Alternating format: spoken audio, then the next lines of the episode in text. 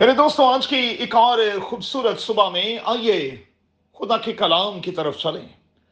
میں پادری William John you اے ای سے ایک بار پھر آپ کی خدمت میں حاضر ہوں۔ میرے ساتھ دیکھیں کرنتھس کے مسیحیوں کے نام مقدس پالوس کا دوسرا خط، اس کا 11واں باب اور اس کی 7ویں تا 9ویں آیت۔ آج صبح کے لیے ہمارا مضمون ہوگا without expecting anything in return. دنیا میں کچھ بھی کیا جائے ہمیشہ یہی توقع کی جاتی ہے کہ اس کے افزانے میں کچھ کیا جائے۔ اسے کاروباری دنیا میں گیو اینڈ ٹیک کا نام دیتے ہیں۔ یاد رہے کہ گریک کلچر میں فلاسفر، ٹیچرز، پریچرز جب بھی اپنی سروسز دیتے تھے تو بھاری رقم چارج کرتے تھے۔ اچھا، معذرت کے ساتھ جہاں سے کم معاوضہ ملتا تھا وہ وہاں جانے سے انکار کرتے تھے، یا پھر دوسری صورت میں بہانے تراشتے تھے۔ معذرت کے ساتھ کہوں گا، کیا آج بھی ایسا نہیں ہوتا؟ لوگ سینٹرل چرچز میں تو پریچ کرنا چاہتے ہیں، لیکن سلم ایریاز میں اور پھر بستیوں میں کون جانا چاہتا ہے، رہنا چاہتا ہے؟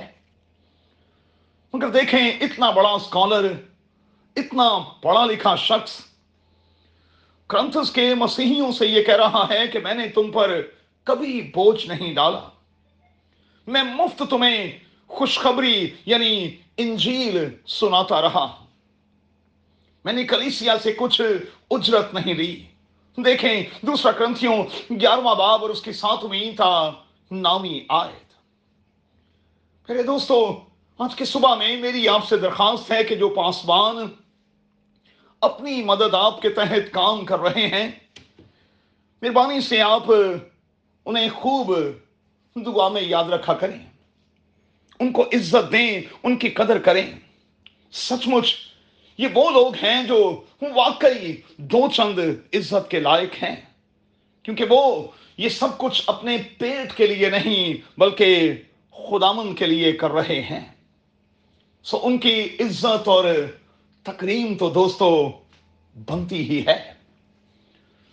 آج کی صبح میں اور آپ کیا کریں؟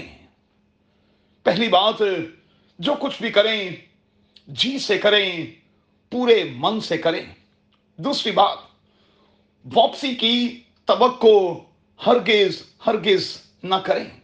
تیسری بات، یاد رکھیں کہ ہمیں اجر انسانوں سے نہیں بلکہ خدا سے لینا ہے۔ چوتھی بات، یاد رکھیں خدا کے ہاں کسی کی طرف داری نہیں۔ پانچویں بات، جو جیسا کرے گا ویسا اجر لے گا۔